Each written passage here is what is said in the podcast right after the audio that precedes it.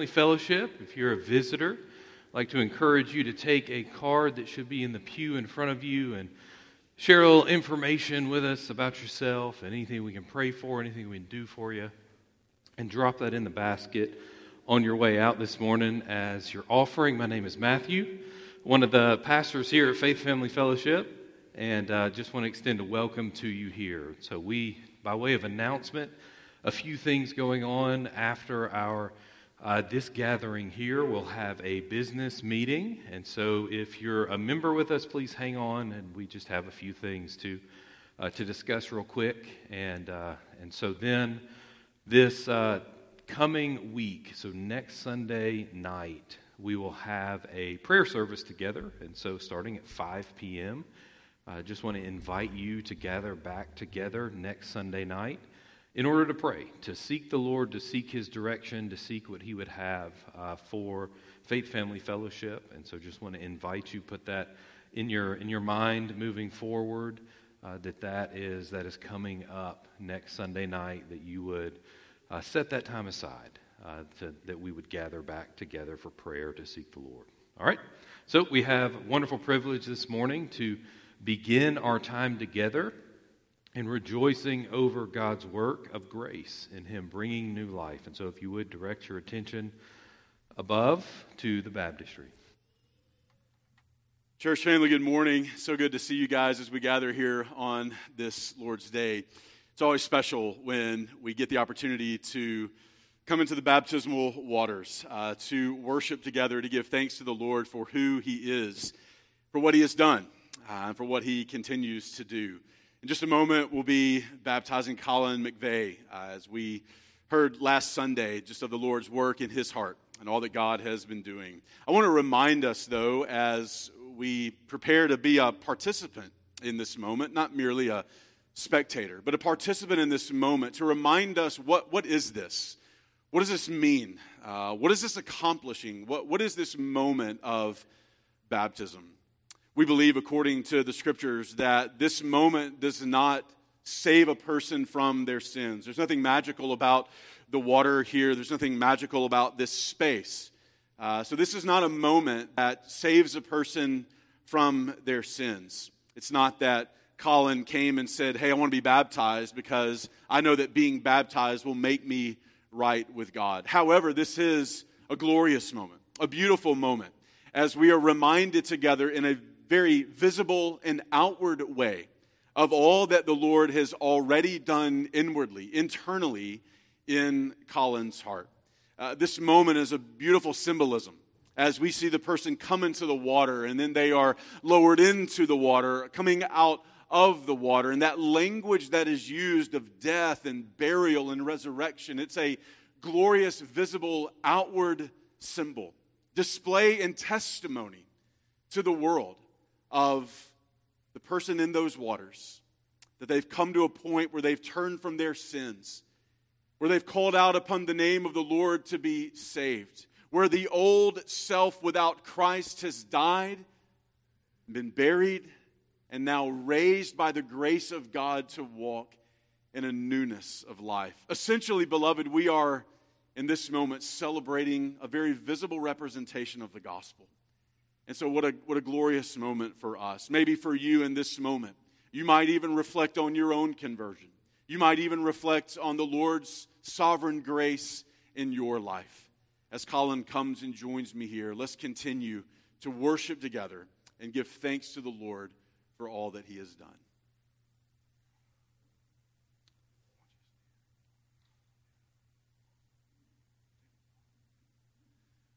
Well, my good friend, Colin McVeigh, if you were here last Sunday, uh, Colin came forward to stand before you and to make known to you what the Lord has been doing in his life. But just to remind us of what the Lord has done over really a, a, a long season now, many weeks, many months uh, of Colin talking with, with Wyatt and Daisy and, and just back and forth about, about the Lord and, and the gospel. Colin coming to a place where he understood that his only hope to be saved, to be rescued from his sin, that his only hope was not in just merely coming to church, not merely knowing some things about the Bible, but that his only hope was to turn in repentance of sin to faith in the Lord Jesus Christ. And so, after talking with Wyatt and Daisy through that and us spending some time together, we come this morning again to declare that Colin is here because of the work of God already done in his life.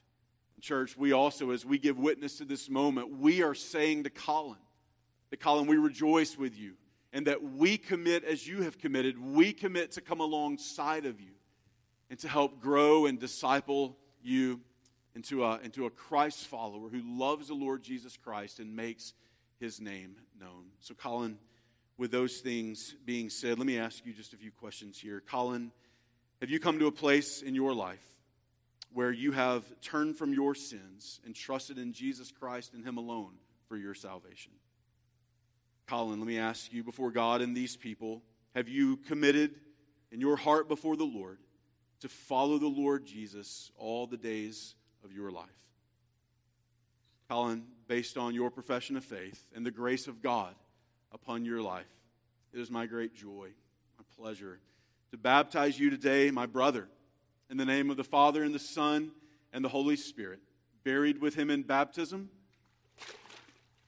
and raised to walk in a newness of life.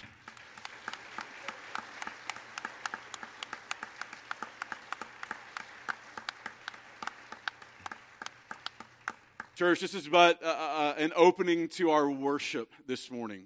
Uh, as we continue in worship, as we continue to give thanks to who the Lord is and what He has done, would you stand together as Alex begins to lead us in song this morning? Let's continue in worship.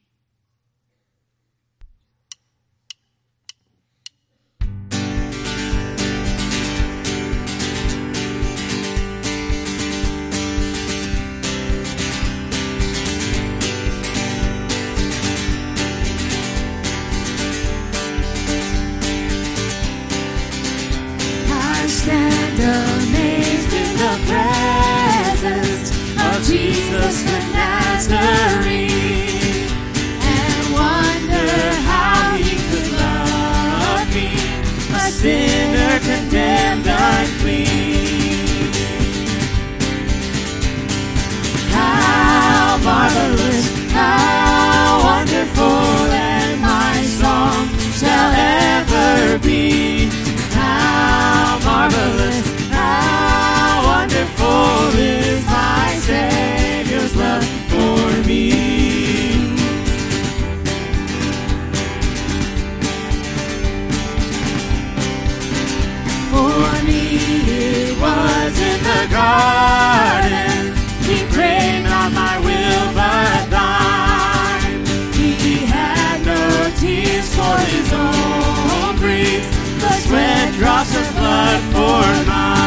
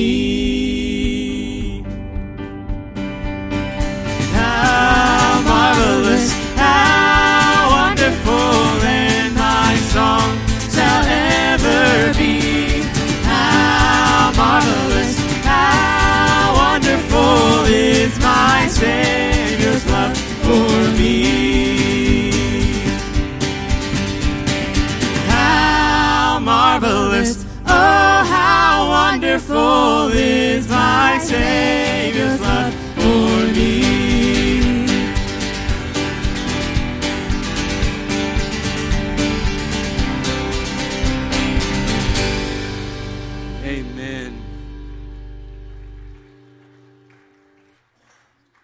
You guys can just remain standing. Uh, gotcha, didn't I? Uh, for the reading of God's Word, we're going to be reading from Romans chapter 6.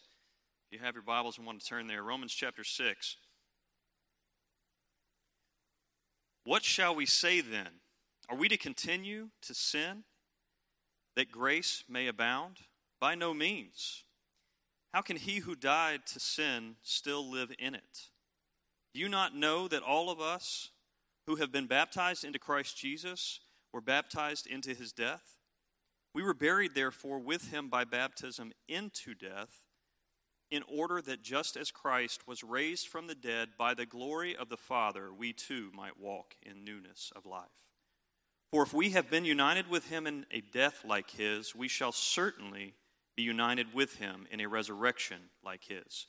We know that our old self was crucified with him in order that the body of sin might be brought to nothing, so that we would no longer be enslaved to sin. For one who has died has been set free from sin. Now, if we have died with Christ, we believe that we will also live with him. We know that Christ, being raised from the dead, will never die again. Death no longer has dominion over him. Amen. For the death he died, he died to sin once for all. But the life he lives, he lives to God. So you also must consider yourselves dead to sin and alive to God in Christ Jesus. Let not sin therefore reign in your mortal body to make you obey its passions. Do not present your members to sin as instruments for unrighteousness, but present yourselves to God as those who have been brought from death to life, and your members to God as instruments for righteousness. For sin will have no dominion over you, since you are not under law, but under grace. What then? Are we to sin because we are not under law, but under grace? By no means. Do you not know that if you present yourselves to anyone as obedient slaves, you are slaves of that of the one whom you obey, either of sin, which leads to death, or of obedience, which leads to righteousness? But thanks be to God that you were you who were once slaves of sin have become obedient from the heart to the standard of teaching to which you were committed, and having been set free from sin, have be- become slaves of righteousness. I'm speaking in human terms because of your natural limitations. For just as you once presented your members as slaves to impurity and to lawlessness, leading to more lawlessness, so now present your members as slaves to righteousness, leading to sanctification. For when you were slaves of sin, you were free in regard to righteousness. But what fruit were you getting at the time from the things of which you are now ashamed? For the end of these things is death. But now that you have been set free from sin and have become slaves of God, the fruit you get leads to sanctification, and its end, eternal life. For the wages of sin is death, but the free gift of God is eternal life in Christ Jesus our Lord. Please be seated. You guys, uh, please join me as we go to the Lord in prayer. And I encourage you, if you, if you want to come to the altar, feel free. Uh, pray right there at your seats. Um, but as we continue to worship the Lord, let's do so in prayer. Heavenly Father, thank you so much, God, for your word. Um, this word that was given through the Apostle Paul, um, which provides us rich, rich foundational truths, Lord God, for our lives. Um, thank you, Lord God, for this place, these people where we can come and worship you in freedom, truth. Uh, Lord God, meet with us today. Lord, I pray for the lost, the unrepentant, um, the ones that are blind to their own sin right now, deaf to the world, to the word, Lord God, unable to understand. Lord, I just pray uh, if there's one here today uh, that does not know you, God, that they would come come to you in repentance. Um, and Lord, for the Christians here today, the believers, uh, anyone that might be returning to their old sins, Lord God, as the word tells us, why would we do that? Um, if they're delaying obedience to your word, Lord God, I pray that your word exposes exposes that sin, Lord God, and that they return to you. Lord, for anyone here that's experiencing loss, uh, unbelief, wavering faith, Lord God, strengthen us. Uh, give us your faith. And finally, Lord God, for the ones that are going to come and teach us today, for Pastor David, just, Lord God, just pray that you, your spirit fills him, fills this place today, that you speak to us. Give us your word today, Lord God. We need to hear from you. These things we pray. Uh, your name, Lord God. Amen. Emily, let's, uh, let's stand as we continue in worship through song.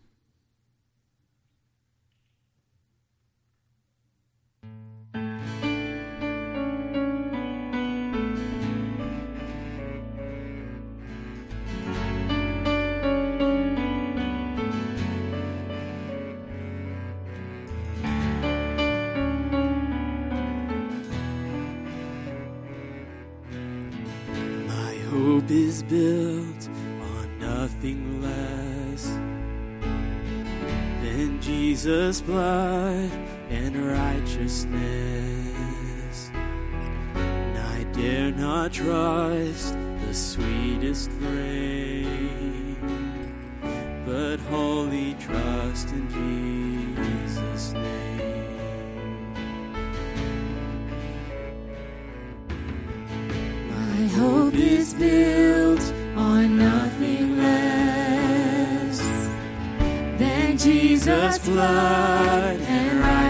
righteousness.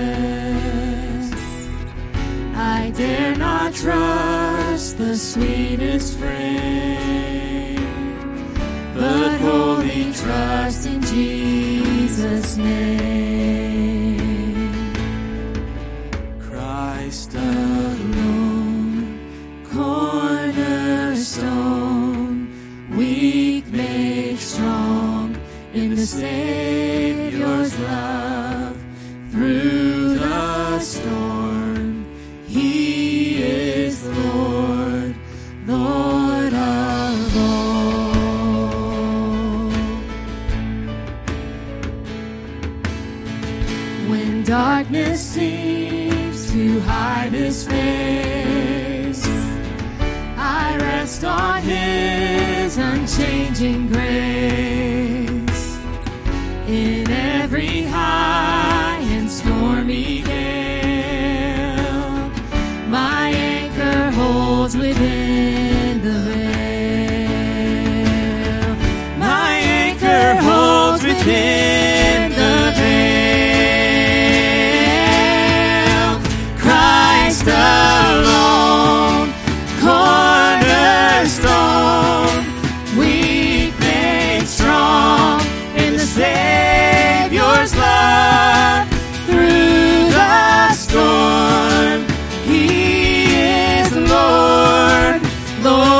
Lord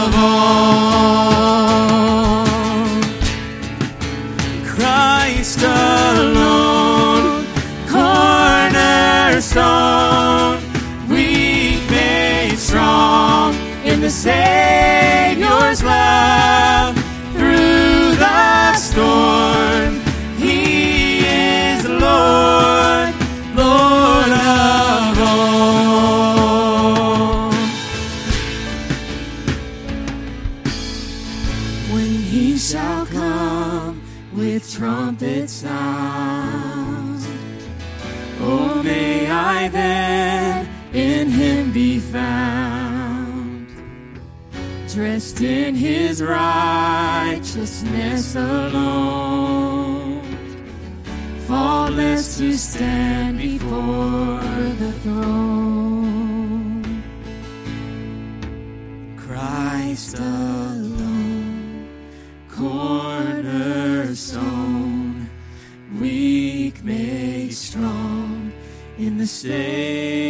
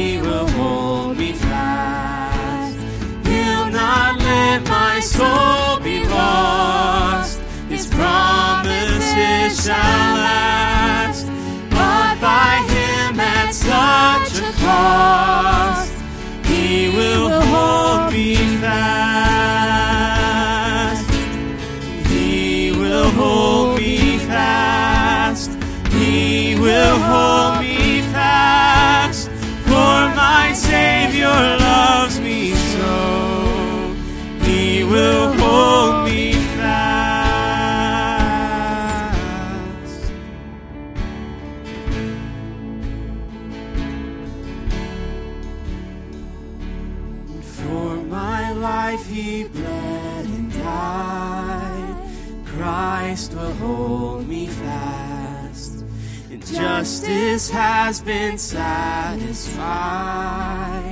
He will hold me fast, raised with him to endless life. He will hold me fast till our faith turns into sight when he comes at last.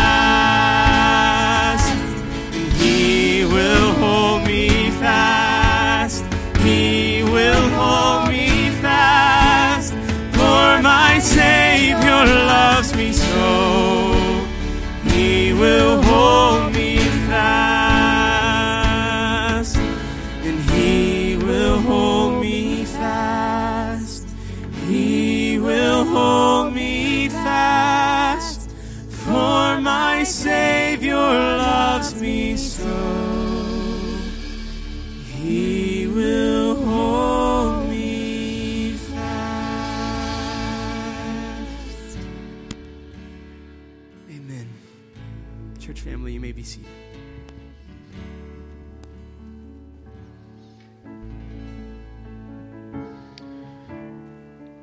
A great song. What a great reminder.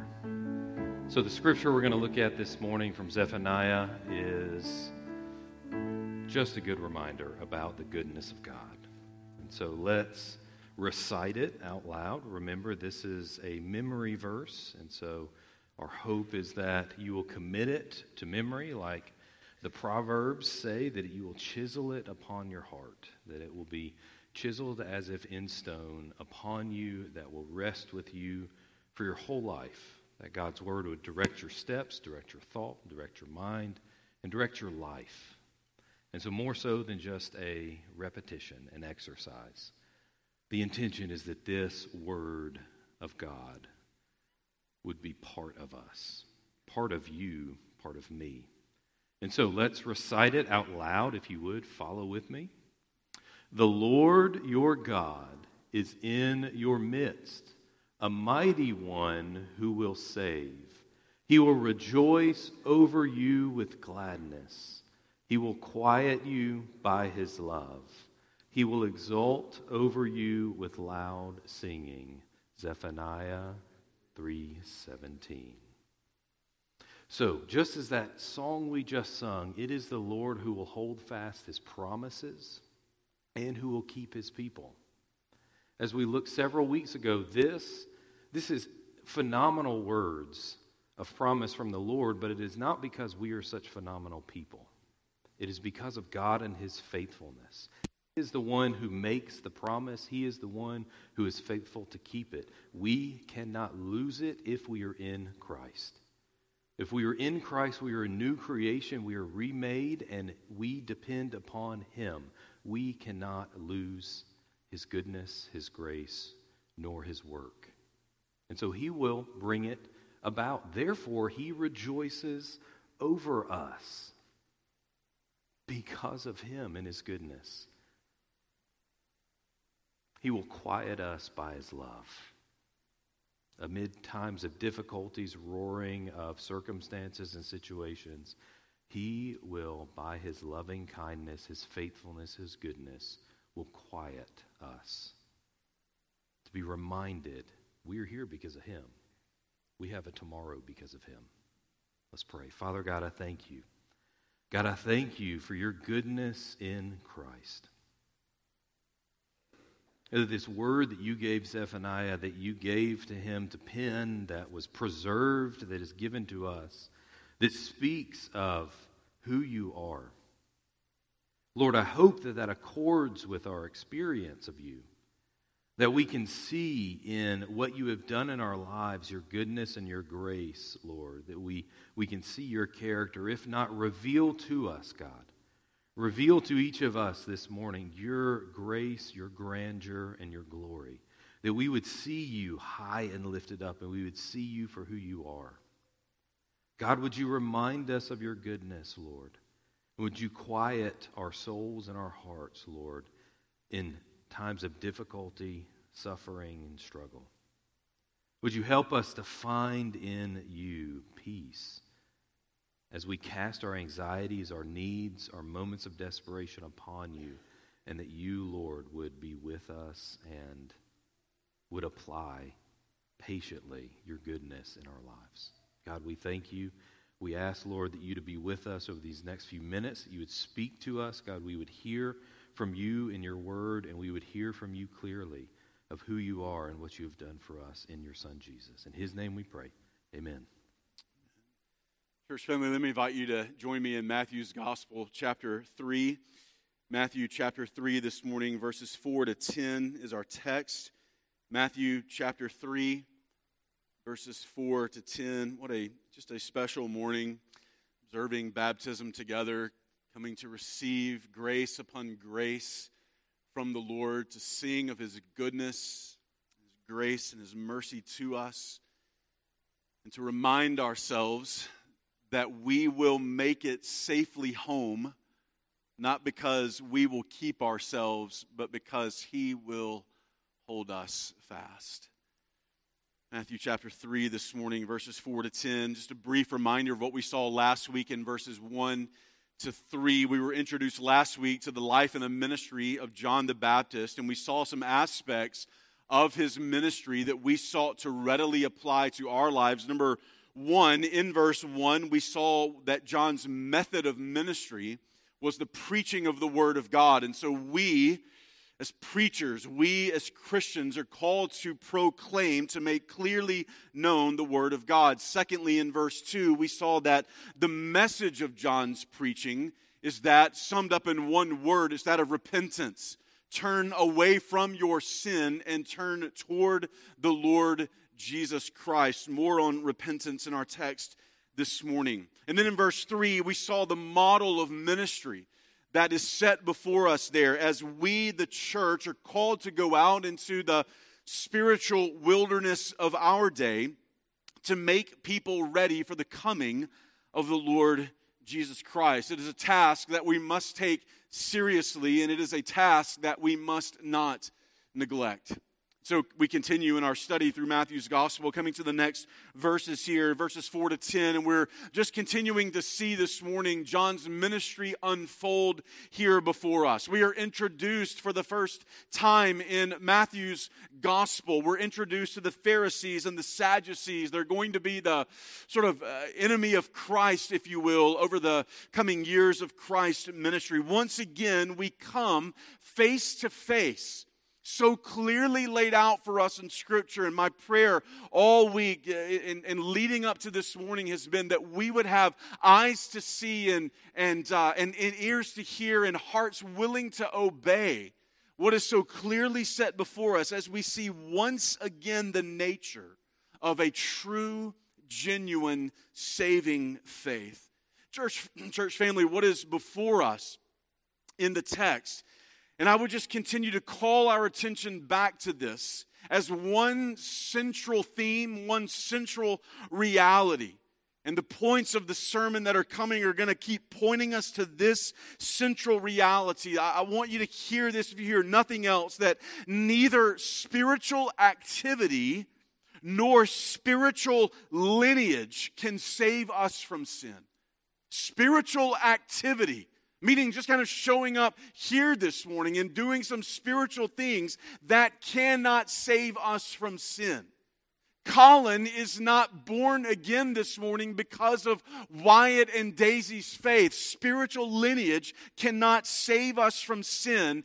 Only a genuine faith in Christ, evidenced by repentance of sin, can save us from that sin. I think you'll see this so clearly in the text before us. Pick up with me in verse 4 as we read the text this morning. Now, John himself had a garment of camel's hair and a leather belt around his waist, and his food was locust and wild honey. Then Jerusalem was going out to him and all Judea and all the district around the Jordan, and they were being baptized by him in the Jordan River as they confessed their sins.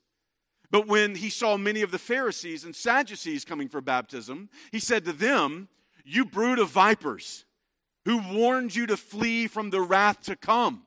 Therefore, bear fruit in keeping with repentance. And do not suppose that you can say to yourselves, We have Abraham for our father. For I say to you that from these stones God is able to raise up children to Abraham.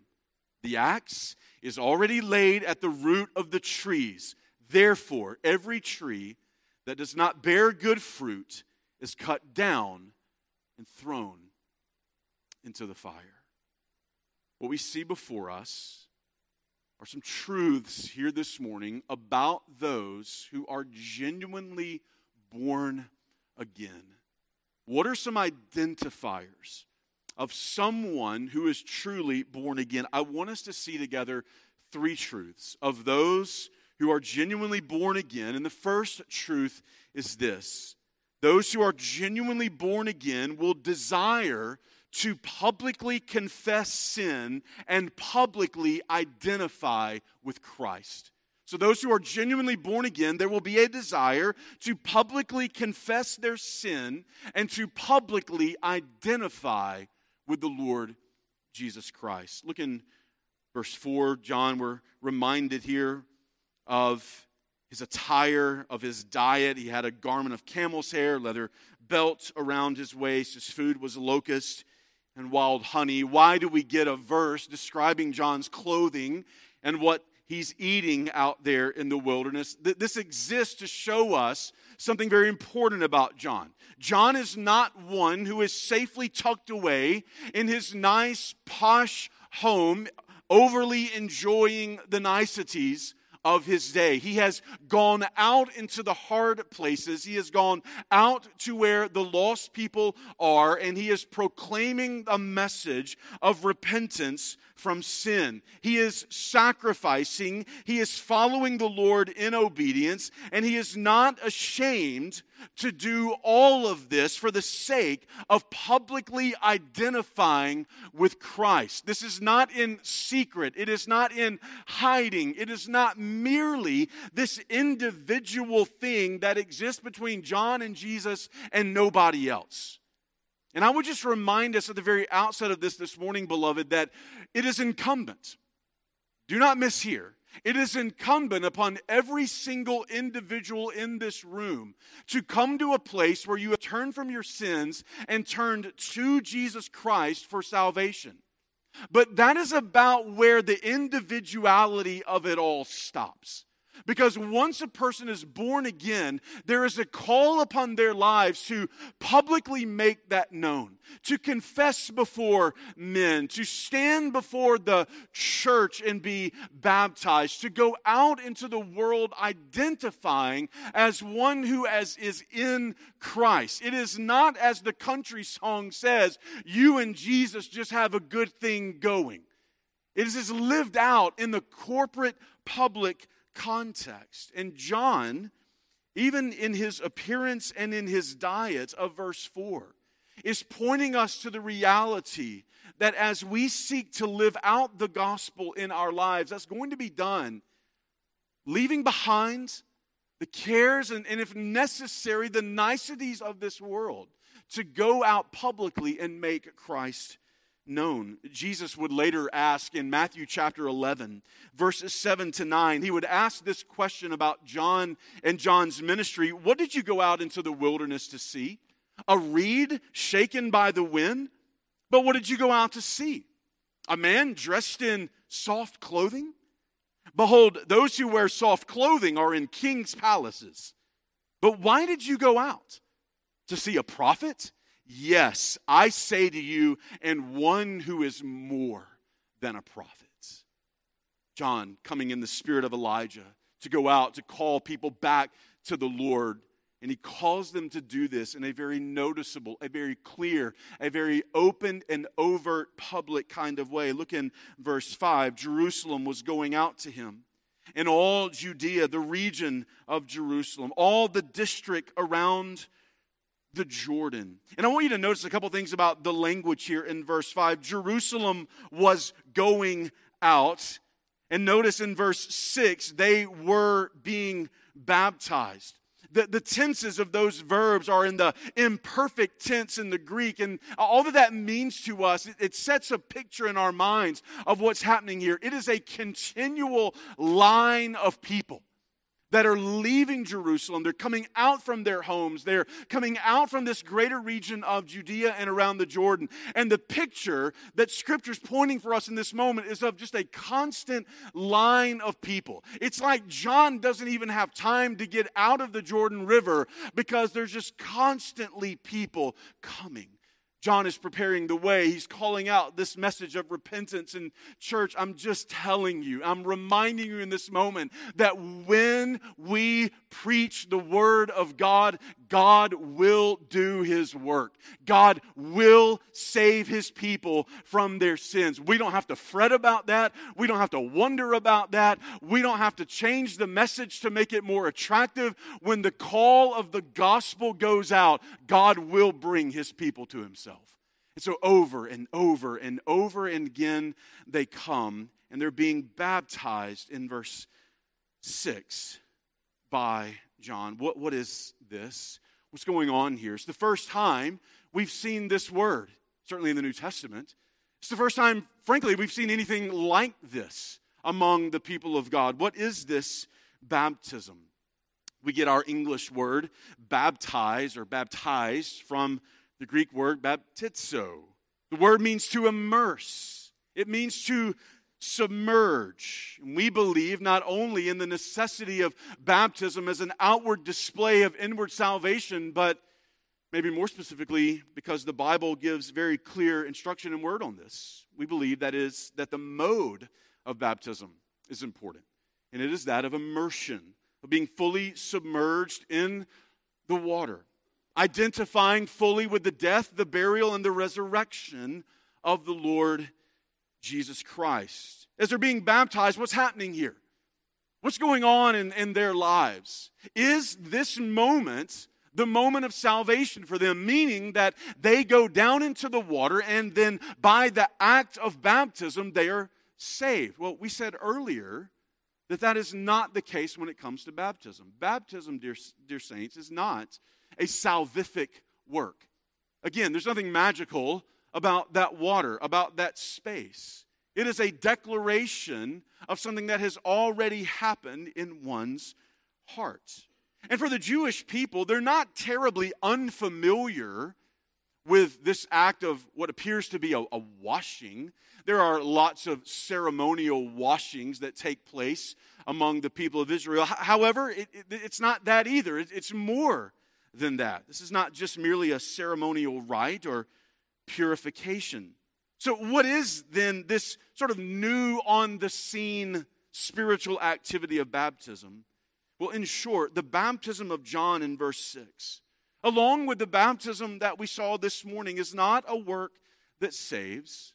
It is not a work that somehow magically washes away one's sins, but it is an outward declaration to the rest of the world that that person being baptized has turned from their sins and placed faith in God through his Son, Jesus Christ.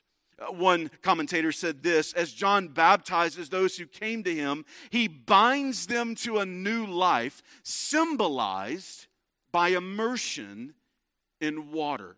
And what John is doing in verse 6 in this baptism is that he is ushering in a new day that calls people to repentance of sin and faith in Christ and to display that publicly through baptism. But I want you to notice at the end of verse 6 what else is taking place there. They are coming to be baptized as they do what? And this is of most importance, dear church. They come confessing their sins. Without this, the baptism is pointless.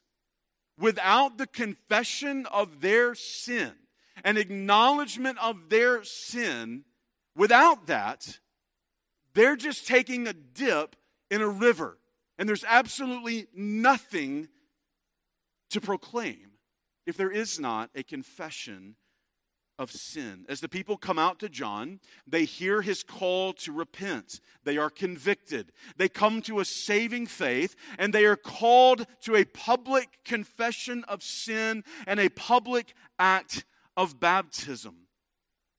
Do not miss the public reality of this. What is happening in this confession of sin? What does that word confess? What does that mean? What did it mean here? What does it still mean for us? Uh, the word confessed here, verse 6 throughout the New Testament, it's a three part word actually. And it's comprised in that way so as to fully encapsulate all that confession is. And the word means to agree together with God regarding our sin. Or to maybe say it another way, to agree or to say the same thing as God says regarding our sin. What does God say then about our sin? If we're going to rightly confess, if we're going to be a confessing people, then what are the things that we must say about our sin? Well, just a few things. God says about our sin in James chapter 2 and verse 10 that it renders us lawbreakers. In Isaiah 59 and verse 2, God says about our sin that it has separated us from a holy God.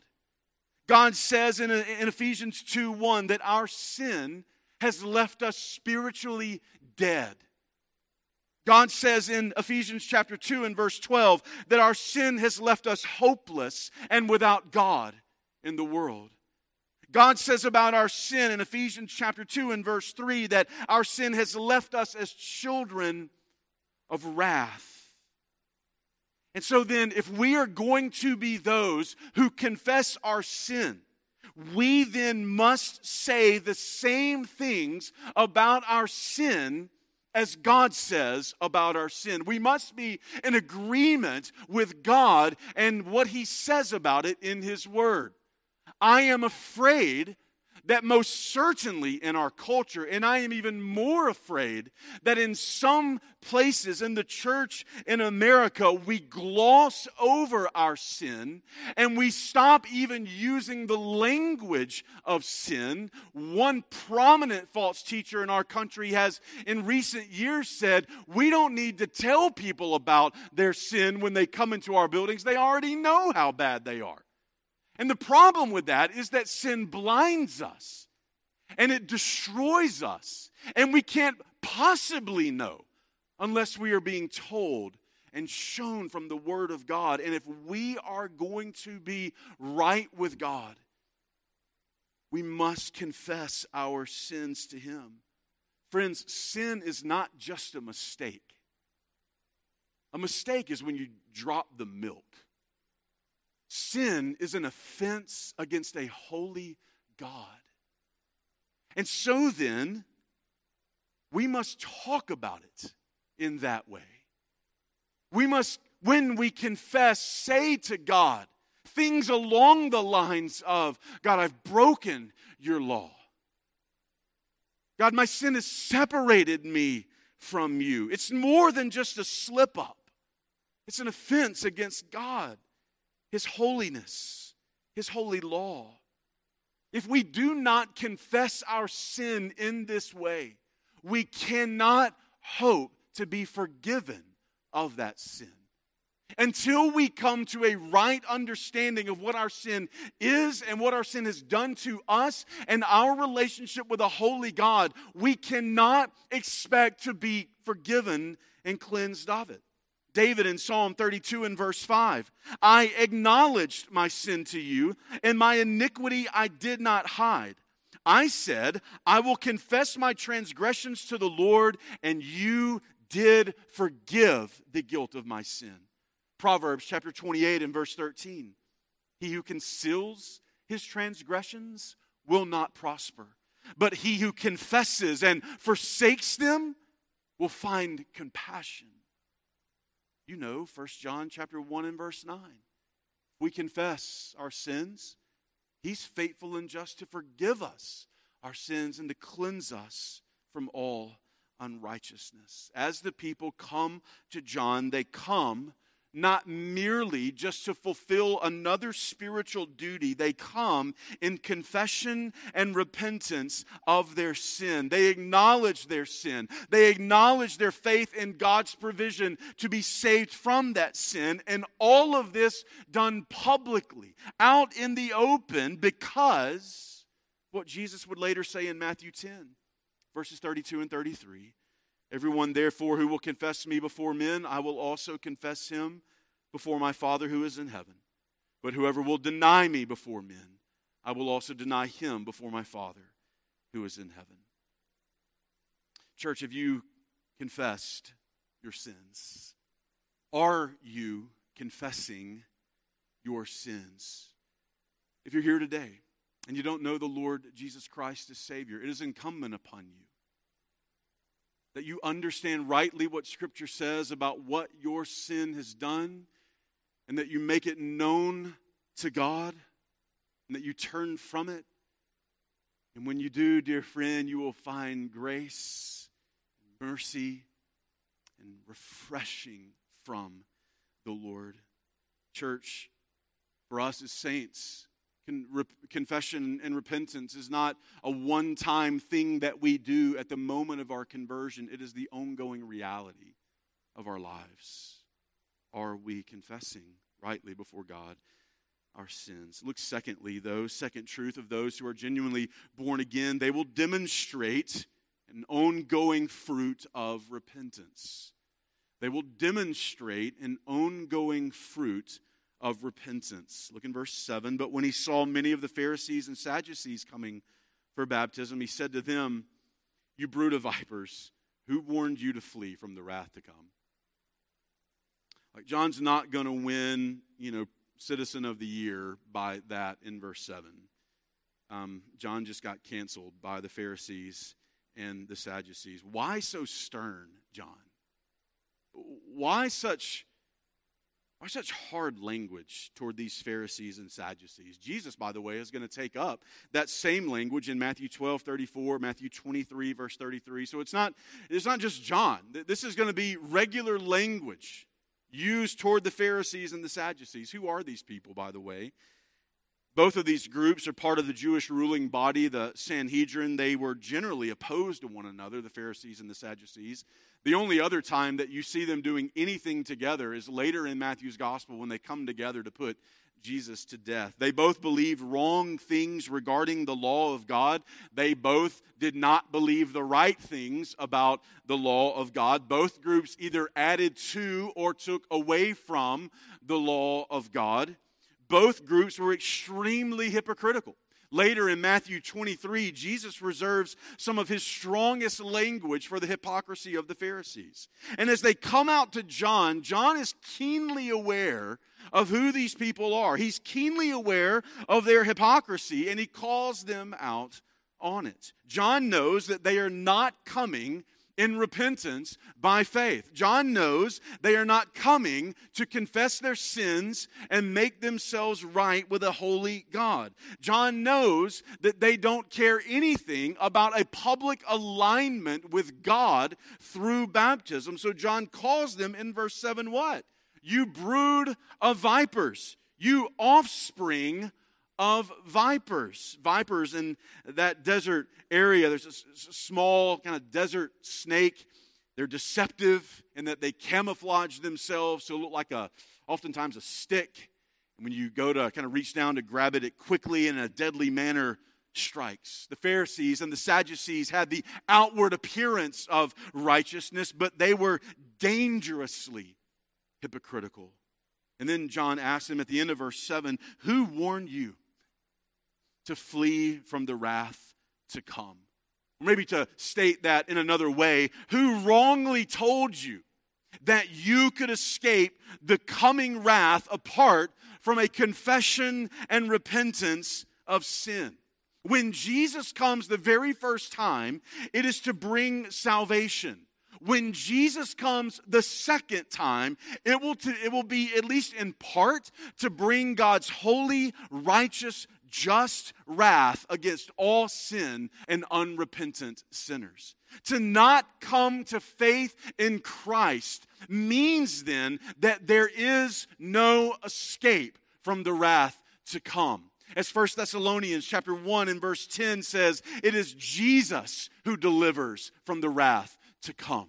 And if you do not come in repentance of sin, if you do not turn to Christ for your salvation, who told you that you could escape the wrath to come? John says. Repentance, then, is the call. Look in verse 8. Therefore, bear fruit in keeping with repentance. Same word as last week a change of mind that leads to a change of action, a sorrow over sin that leads us to practical righteousness. Church, don't miss it. True repentance will always bear what in verse 8? It'll always bear fruits. True repentance is more than just feeling bad about one's sin. True repentance is more than just saying, I'm sorry. Repentance is moving away from sin and toward righteousness. Repentance has feet to it, if you will.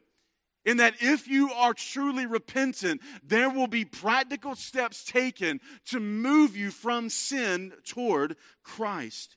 It is taking most seriously the call of Matthew chapter 5 and verse 29 to tear out the eye that makes you stumble. It is taking seriously the call of Matthew chapter 5 and verse 30 to cut off the hand that makes you stumble. It is taking the Puritan John Owen and his admonition seriously be killing sin, or it will be killing you. It is making warfare, repentance is. It's making warfare against our sin. Doing the necessary things to pluck it out, to cut it off, to rid it from your life if it causes you to stumble in sin. Church, the defining mark of a true believer, the defining mark of a true believer is not that they will attain perfection in this life. The defining mark of the believer is that when they sin, they will confess and repent. We are not perfect this side of heaven. We fight, we wage war, we desire holiness in our lives.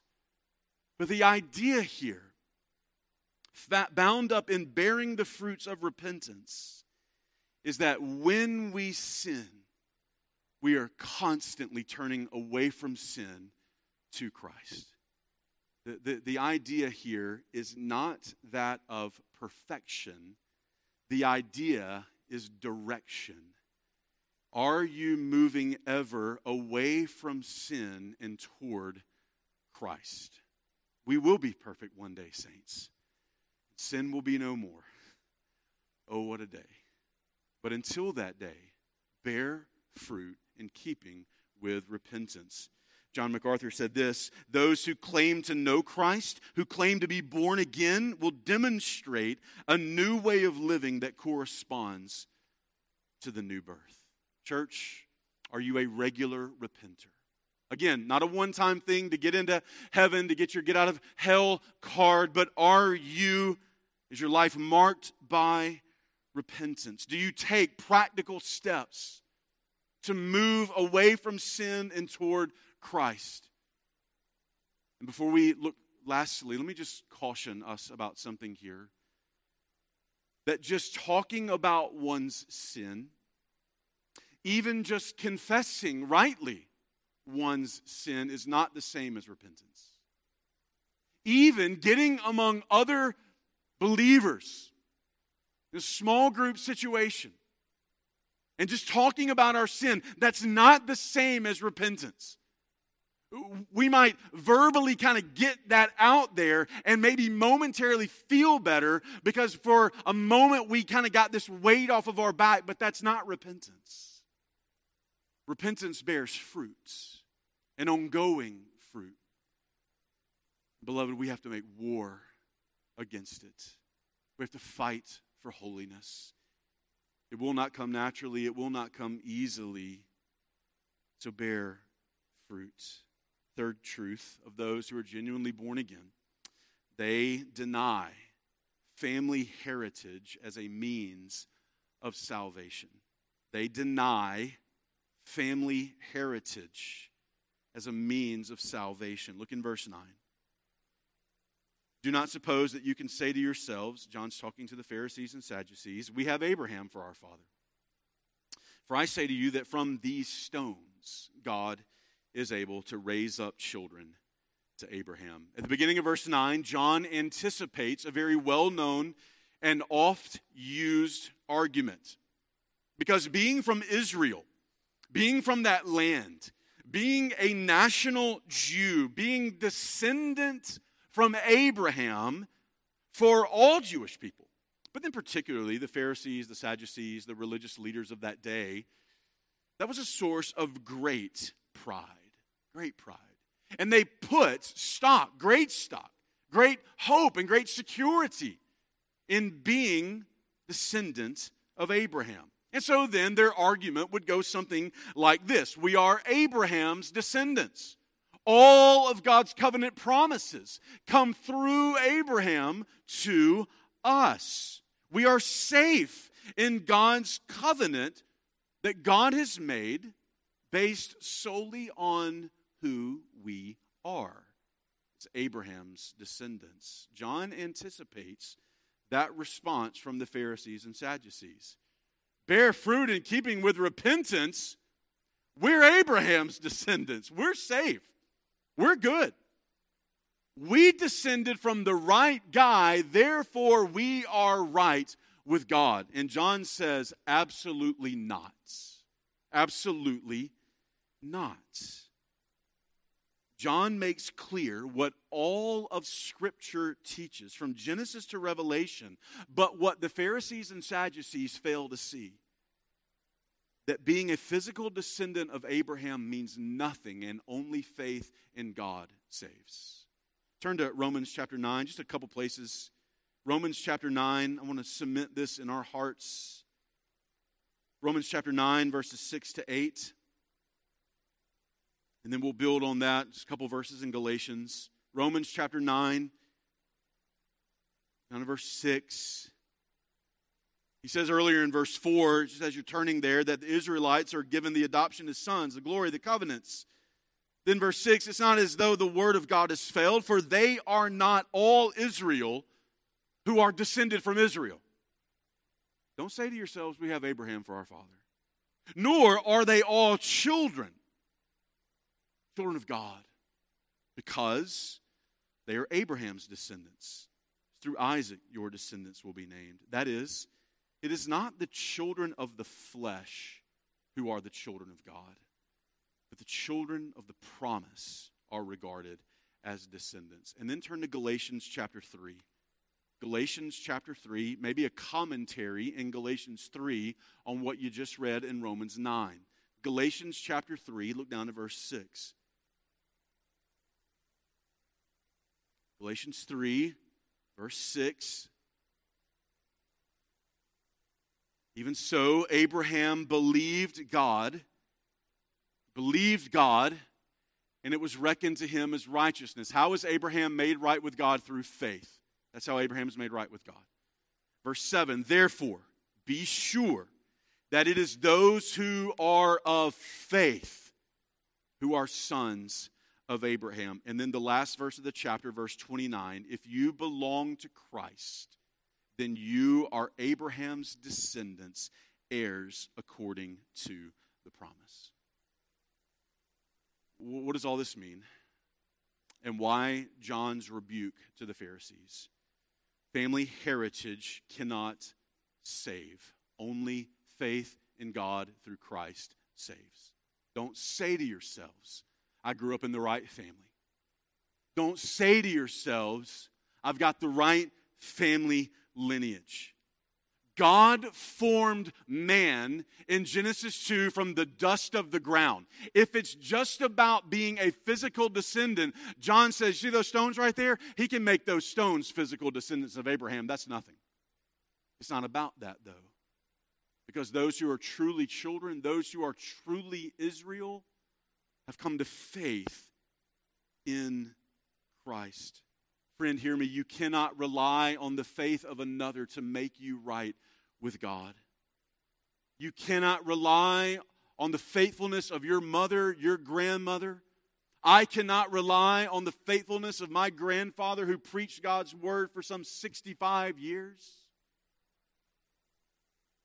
You are not right with God through family lineage, but only through Christ. And if you do not heed this, pay attention to the warning in verse 10. The axe is already laid at the root of the trees. Therefore, every tree that does not bear good fruit, meaning fruit of repentance, is cut down and thrown into the fire. There's a warning here, saints. Lest we think that this is no big deal.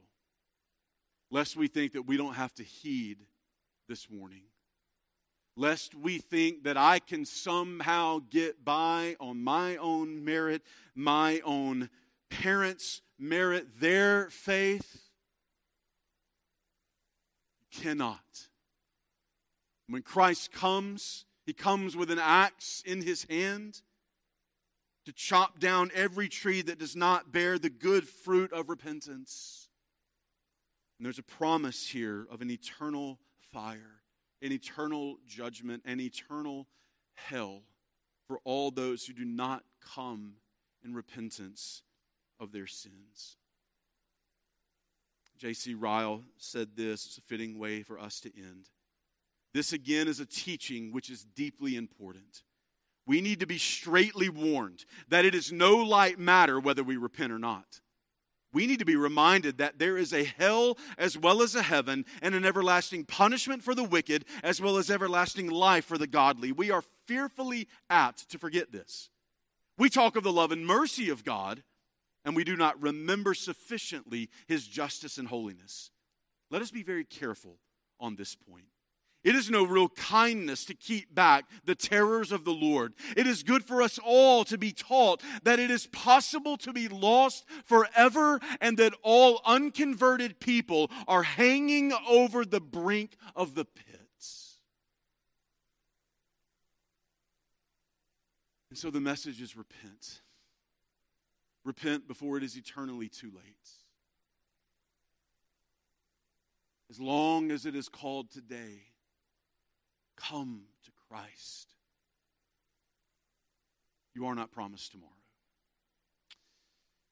Saints, if you are in Christ this morning, we've sung about it this morning, we've celebrated it this morning, the truth of Romans chapter 2 and verse 4 that it is the kindness of God that has led you to repentance if you are in Christ this morning, if you have repented of your sins, if you are walking with the Lord, that's God's kindness to you. We didn't figure it out on our own. We didn't accrue enough spiritual points to, to, to get this gift. God, through his kindness, gave it. Listen, as always, the call to us is to respond to the Word of God. Are we rightly confessing and publicly identifying with Christ? Are we demonstrating ongoing fruit of repentance? Are we denying family heritage or any other thing as a means of salvation? Praying for the Spirit to work in our hearts in this matter and to help us respond in obedience to Him. Let's pray together.